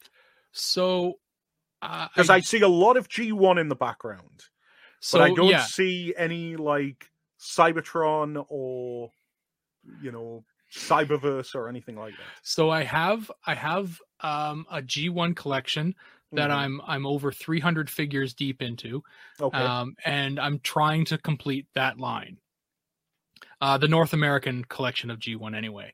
Okay. Um, and I do have some some some uh, pieces that are outside of that. Like I have a lot of the U uh, the UK Europe like the, the Euro- European 1.5s whatever mm-hmm. um, and stuff like that. So but uh, that's the main line that i'm trying to to complete. Um, everything else is just i like this figure. It's cool. So i'll buy it. I have a lot of figures that uh, are are one ofs or i've i've got a lot of thrilling 30 and stuff like that i don't mm. generally go into things and say i'm going to get this whole line i just buy them to to get them i have a lot of what were considered chug right? So yeah. the generation stuff, you know, generations classics. Yeah, yeah. The I have a lot of that, um, and that's uh, you know, but I, I've really started to to get a little bit more focused on what I want to buy with regards to that because you know, um, I don't buy a lot of Beast Wars toys, you know, the modern stuff. I'll buy the old ones because I really like the, the engineering on those, but mm. I really don't buy the the modern ones. The um so with with the new mainline being, you know, almost 50-50 Beast Wars to to, you know, G1, you know, related figures, I'm really not buying a lot of mainline right now. Um, no, I, yeah, and so, yeah, Cyberverse, I haven't, I didn't buy any of. Um, the last, uh, last like kids show orientated stuff I bought was from the most recent Robots in Disguise, and I had to stop myself at a certain point because I was buying almost everything. And I Mm. thought I can't I can't buy it all. I had Yeah. to stop. And so I stopped there and and just really kind of focused on on the the G ones that I was missing. Uh and and some kind of like rando, you know, you know, good, you know, just ones I liked and, Mm. and, and stuff like that. So um but yeah, no, I uh it's it's just it's just a collection of of of of stuff I, I, I enjoy at this point. I, I think that's it. Like I've reached that point now. My my collecting goal is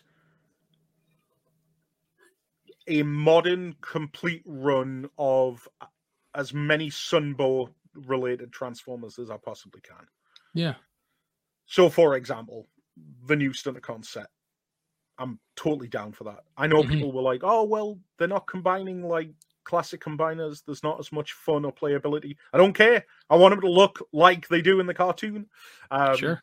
you know, like for me right now, um, going back to what I was talking about before, you know, the idea of Goldbug. It's like, okay, he, he might be a bit part player in the cartoon, but he is still in the cartoon. Uh, Mhm. the the other three in that set, Ransack and all of that stuff, I don't care. Like I've no no love for Ransack. You know, the other two you've just made up on the spot anyway. Uh, you know, okay, Yeah. there's a toy version of Scorponok, cool. Um, so that's like that's kind of like my collecting goal as it stands at the moment. Um, Mhm. I, but again, it's because predominantly I grew up on the, uh, you know, watching the Sunbow cartoon. So that, Yeah, that's kind of it. Um, and I, I love everything else. The only other set that I've got, which I'm complete on, which I'm not, which I would never part with, is me animated stuff because I just love animated. I adore animated. Mhm. Um, but yeah, so so that's Transformers toys. I have a I have uh, a significant amount of animated as well. I'm Yeah. missing a lot of those rare ones, like the hard to find, you know, rare ones. But Your um, blackouts and stuff like that. yeah, yeah, that stuff. Yeah. Yeah. and I frankly I've never really looked for it. I just you know if I came across it, I'd pick it up. But The only the only animated stuff that I ever parted with, surprisingly, given how much I love the Stunticons, was the BotCon Stunticon set. But that was Oh. just a that was a needs must, like needing sure, you know needing cash as as we all do from time to time. yeah, Um, yeah. But fortunately for me, it was one of those things where it was like, hey, it didn't happen in the cartoon, so it's all right. I'm all right. did you ever get the um was made by a company called Impossible Toys, which is a third party company, yes, but Mhm. they made the uh the human characters from uh animated for uh you know just for shits and giggles just to get and so you got uh, the police chief you got Sari and uh, the Mm, father uh for uh just uh no, I no uh, they're have missed this. horrible horrible Oh horrible no! Hold on a minute. These came out like literally in about 2007, didn't they? They Oh yeah, were, like, long time ago. literally- Yeah, so long ago. And I I think their only yeah. arms, their arms move at the shoulders, and that's it. Mm. And they're they some of them don't stand very well. And yeah, It surprises me, given the you know the recent rise of like 3D printing and stuff like that, that we haven't seen more of these things. oh yeah, yeah. Um, you know, maybe maybe eventually we'll people will start doing them, but uh, Yeah, yeah, it doesn't surprise me. Um, yeah. They gave them away at uh, at a TF Con a number of years ago. There was a, a bin of them, and they're just like, "Want some uh, animated humans?" And I'm like, yeah, "I'll take a set." So Yeah. you know, sure, surely there must be a market out there for like you know the prime kids, and uh, you know, d- Yeah. d- I'm sure somebody wants in 2022 wants a kicker figure. You know, I mean, there was one, but it was horrible because it broke. Um, I've got it. Uh, uh, and I but is it just- I- still in one piece? yes. Oh I- wow! I just, I just showed it off recently because I just got it. Be very gentle with that thing. Yeah, there he is. Yep. So yeah, I just got him with his little motorbike dude. So yeah, I was just showing him Oh. off on the show. That oh the, oh no, there was a Takara. No, I think it was the. Is that a It's from um Cybertron, I think. No, no, no, and he- No. The, the character's from Energon, but is but is there was a Takara one where it was released by itself, Oh, okay. and it was terrible. Like it broke, like it shattered. Um, I don't know why. Bad plastic, I guess, but uh, Likely. but it, but it, it didn't come with a motorbike, so I'm interested. I, I, didn't, Oh. I didn't know there was another version of them. Yeah, I think there's Um, three versions. Yeah, Yeah. Uh, nobody liked Kicker anyway. Snotty Nah. little brat. Uh, the um but uh speaking of custom figures and stuff like that um you guys have been producing some and i mean it's probably through somebody who does customs but you guys have had some for tf nation um that have been uh fooling people like me who are idiots into thinking there were some kind of uk exclusive action masters that uh, had s- snuck by my radar and thinking I was like, how the hell did I miss these? And uh, realizing only after like four hours of Googling that they were UK TF Nation exclusives and that there was no way in hell I was going to be able to get one of these. yeah, so- they, they, those aren't actually really anything to do with us. Um, Oh, Yeah, we we don't actually sell them at the con. They are at the con, but th- we don't sell them. Um, we we have a very very good relationship with one of our dealers at TF Nation called uh, uh, um a, a group of guys uh, collectively known as Toy Fu. Yep. And uh, we we're a massive supporter of them because Nick, the the guy, the main guy over at, at Toy Fu, um, he spends all year buying toys to sell them at uh, Yes. TFN. Yep. Um, but all proceeds go to charity. yes. So he doesn't. Uh, and so one of one of the guys that works there, what he does is he loves Action Masters, and so he spends the year just creating weird custom. So people might have seen like his Emirates Zaron. That's how, Uh, that's what I yeah. saw, and I was like, "What the hell is this? And where can I find it? What is? Yeah, what's- yeah, what happened exactly. here?" So it, it is. It, it's weird because uh, pe- people have said before, like, oh, um, you know, send us messages going, oh, can you? Uh, and we're like, it's got nothing to do with us. Like they're, they're sold at the convention, but we don't sell them. It's not like Mhm. it's not a TF Nation exclusive. It's just it's exclusively at TF Nation. Um, Yeah. But uh, yeah, it, it really doesn't have anything to do with us. Because you know, just like well, just like all Transformers conventions, every single one of us is unofficial. Uh, you know, as much Right. as uh, as much as certain conventions might want you to think that they're still official, but never mind. Um, I don't know what you're talking about. no, my my lips are sealed. Um, but but uh, you know, get into uh, you know that's uh, the, a really good segue to start uh, talking about uh, s- this convention you guys are running over there. yeah, And, uh, so you are. You, how many years has it been? uh, we started in 2017. hmm I And this is say. so. This is a. Um, is there anybody that's uh, you know? Is this a completely new build from the uh, the previous convention? Yeah, yeah, it is. So, bit of backstory. Uh, for many, many years, uh, there was a convention that happened in the UK called Auto Assembly. Yep. Um, Auto Assembly has been going in one form or another for, or had been going for for decades. Uh, and it literally started off with a group of mates getting together and having a chat, and it grew and it grew and it grew. It really blew up in 2007, 2008, specifically with the rise of YouTube, because suddenly everybody sort of knew who everybody was. Sure. Um, and like I say, it grew. It became the biggest convention in Europe. And then in 2016, if my dates are right, or 2015, one of the two, I can't remember. It's been such a long time now. Uh, Simon, who was the the organizer of it, uh, basically said he wasn't going to do it anymore. And everybody who really worked with him was like, well, we still want to do it. So we created TF Nation. And that's been running, I would love to say, uh, ever since. But unfortunately, the world changed in 2020. Um, so we haven't run a convention for two years. And now you took it online, right? So we did, yeah, absolutely. Well, we were, we realized that you know there wasn't going to be one, and we were kind of just like, well, let's just do one online then. Uh, And it was supposed to be like a the original pitch that we had was that it was going to be like three hours and it was just going to be like a, a thing for people to hang out with and it turned out to be like 12 hours. Uh, and it was it was huge you know and we had all these great connections with people and uh, yeah. it was just a lot of fun yeah. So so we did that. So uh, we did uh we did the convention in person for several years then we took it online for two years and now we're finally coming back uh, in August. I mean, we're like 45 days away or something like that from it. That's amazing. It's, yeah, I mean, I'll, you guys got to be so excited. You probably feeling this very similarly to uh, to me because we've got uh, as we're talking right now, we're sitting at uh, just under two weeks from TFCon. Mm. So um, and I'm not an organizer, so I mean I'm feeling no pressure. I'm just attending, so yeah, uh, it's uh, it's it's it's less pressure for me. But uh, yeah, it's going back to a convention is just it. You know, it's it feels great to get back in those rooms again, right?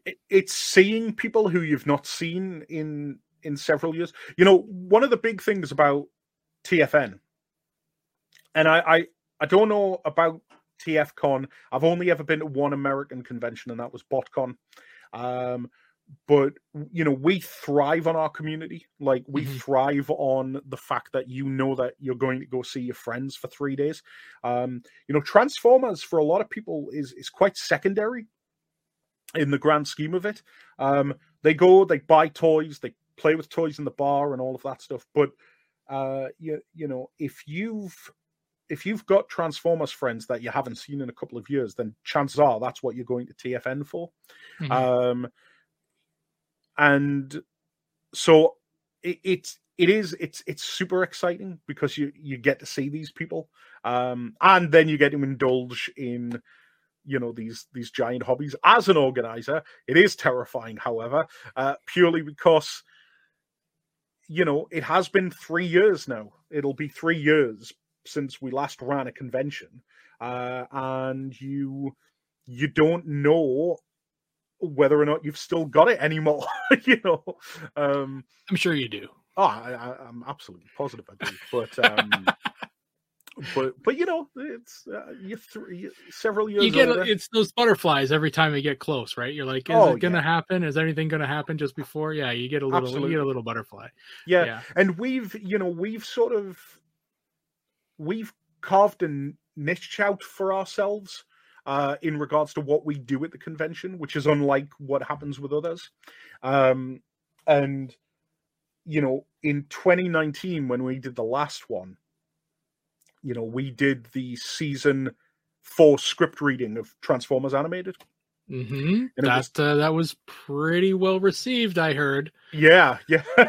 well, that was it. It was, you know, that was such a that was such an an incredible thing to happen you know, we love animated. Like I adore animated.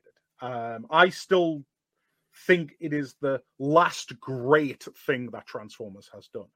Um, like truly exceptional. And that's not to say that Prime wasn't good or anything like that, but animated was just my jam.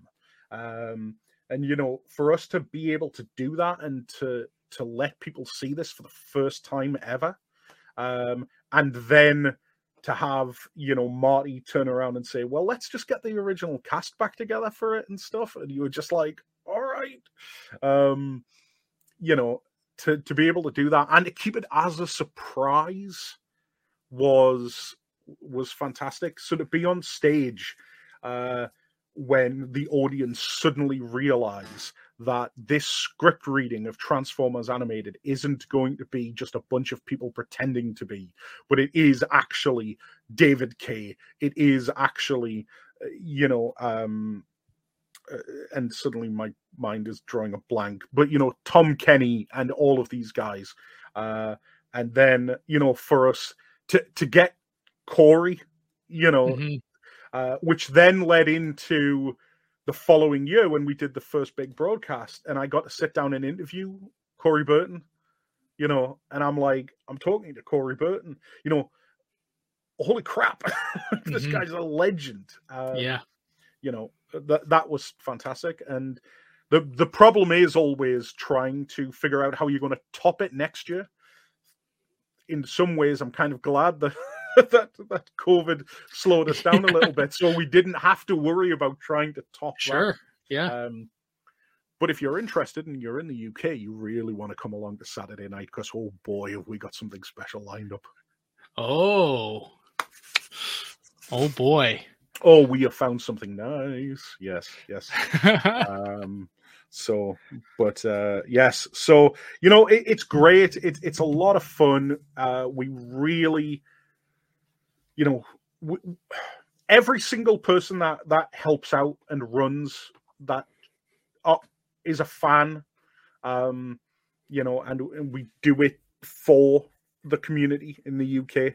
Um, it's just a shame that you know COVID slowed the momentum, and then you know the the cost of living and things like that have has become such a such a horrible thing for people at the minute because it's it you know it is a struggle for Mhm. a lot of people and uh the idea of having to you know sacrifice what you love just to be able to you know pay your bills and stuff and not be able to come it's it's a concern which is you know part of the reason why we've as you mentioned right at the beginning of this set up this mini con where we're going to try and do smaller shows throughout the UK um, in different cities so that people don't necessarily always have to travel um, and I think that's a great idea, actually. too. yeah, it is.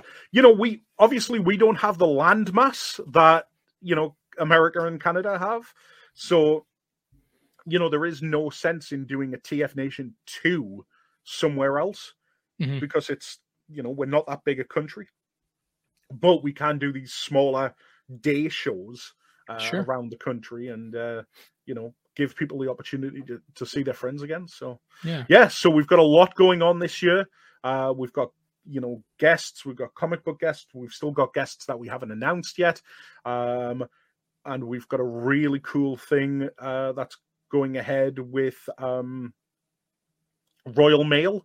Uh, which is our one of our postal services. Uh, we've got some exclusive stuff, which is official, which you will see for the very first time at TFN. Uh, it, yeah, like it, it, I'm super excited. That's very cool. So, um, let's uh, who uh, who you've got who have you announced so far? Let's uh, So- that. Yeah, in terms of our guests, um, we've had like quite, you know, it's it's always a funny one with with TF Nation uh, because, you know, most of the time when you when you talk about guests and things like that, it's always about, um, you know, who's available, hmm uh, and most of the time we're we're talking about people who are you know coming from the US. So just to give you uh, our big guests. Sorry, I should have got a drink before I started this. So the big guests that we've got lined up for this year is uh, Gary Chalk. Okay. Uh, and Lindsay uh, Rose, Ro- uh, Rousseau, um, who uh, obviously played Elita One, and uh, Gary Chalk obviously played Optimus Prime and Optimus Primal. Mhm. Um, we've also got we've also got uh, Brian Hohlfeld and Nicole Dubuc, uh, who are uh, well, they uh, were the showrunners on Rescue Bots Okay. yeah. and uh, wrote for Transformers Prime. And Nicole is obviously uh, the showrunner on uh, the lead showrunner on Earthspark, the new show that's coming out. Oh yes. yeah. Um, so we've got those coming over as well. So we're very excited for that. I'm a massive fan of Rescue Bots. I think Rescue Bots is is hilarious. Um, and we've got again something very special about Rescue Bots that people won't have ever seen before, and I'm very excited because I get to see all of this stuff beforehand, and I'm like, "Oh, this is amazing! I need to tell people," and then I'm like, "But I can't. I must must hold it in." Um, but then uh, we've also got um, uh, Andrew Wildman is coming along, uh, Jack Lawrence, um, Jim Sorenson, John Paul Bove, Nick Roche, uh, Matt Ferguson, um, and we've also got uh, Andy Cousins, who uh, used to work for Hasbro UK back in the 90s, and he's going to be talking us through how the UK ended up getting characters like Overlord and things like that. So peeling the very curtain a little. Yeah. So and then as I say, we we've still got more char- uh, more characters, more more uh, more people to announce as we get closer to the time. That's fantastic. So that sounds like a great show. Yeah, he's, there's there's some people who come come to TF Nation that uh, just have never been able to make the the the the ride over to North America here for shows that I've been able to attend, Mm. and I get super jealous. You know, you guys have had people like Guido Guidi, and, and I've I've I've I'm in awe of that man's talent. Yeah. and, and I, I've I've really uh, wanted to meet him and, and stuff like that. So yeah, I I you guys have the ability to to have guests, uh, and and Simon Furman's made his way over a couple times, but never to a show that I've been able to attend. So I'm I'm very much hoping to to be able to to to to you know meet meet uh, Simon as well at some point. But uh, Mm. you guys got some really great guests here. Um, I've you know this John Paul Bove. I've heard of him. Uh, he's uh, he's an interesting fellow. I, I mean, I hope you guys can contain him. So oh yes, uh, yes. JP is a he's a lovely man. He's an absolutely lovely man. Um, Yeah. yeah. Um, but yeah, like it, it, it's great, you know, to be able to to get all all of these incredibly talented people on board. But like you know, people like Andy. Andy's not a household name. People people don't you know wouldn't recognize that name, but he's one of those people that we always we always go off the beaten path.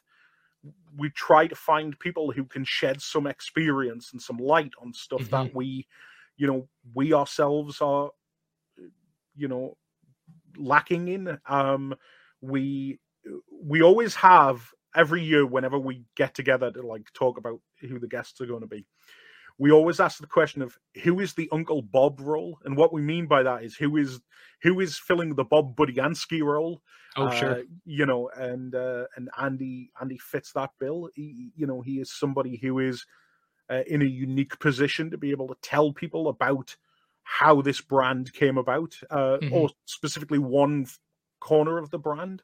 yeah, Um, you know, that would be something where because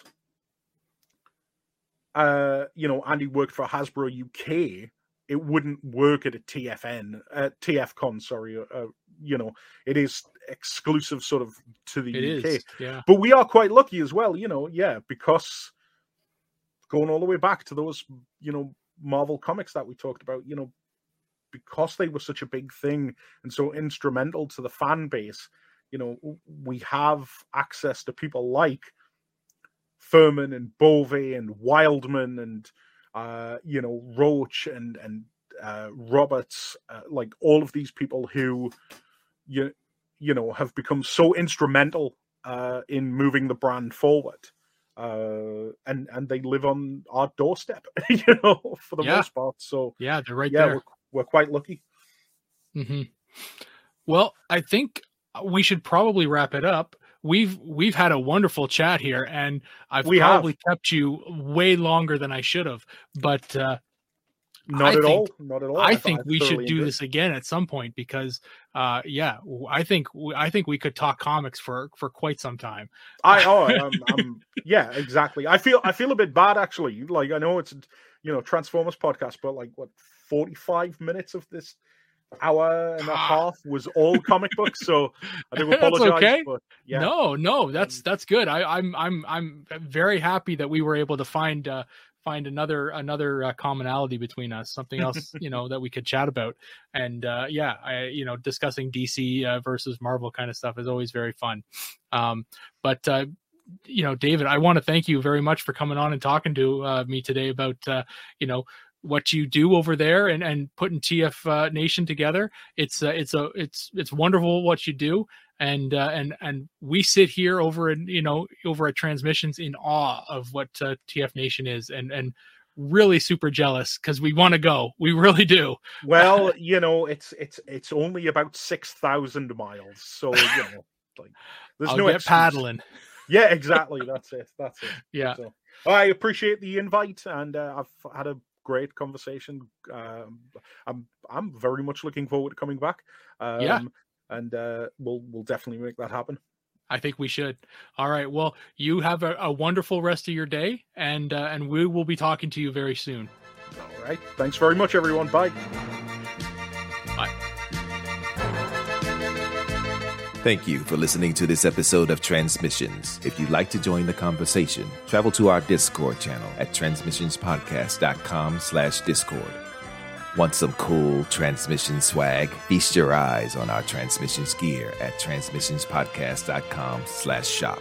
If you'd like to support our podcast, go to transmissionspodcast.com slash support or tell your friends about our show.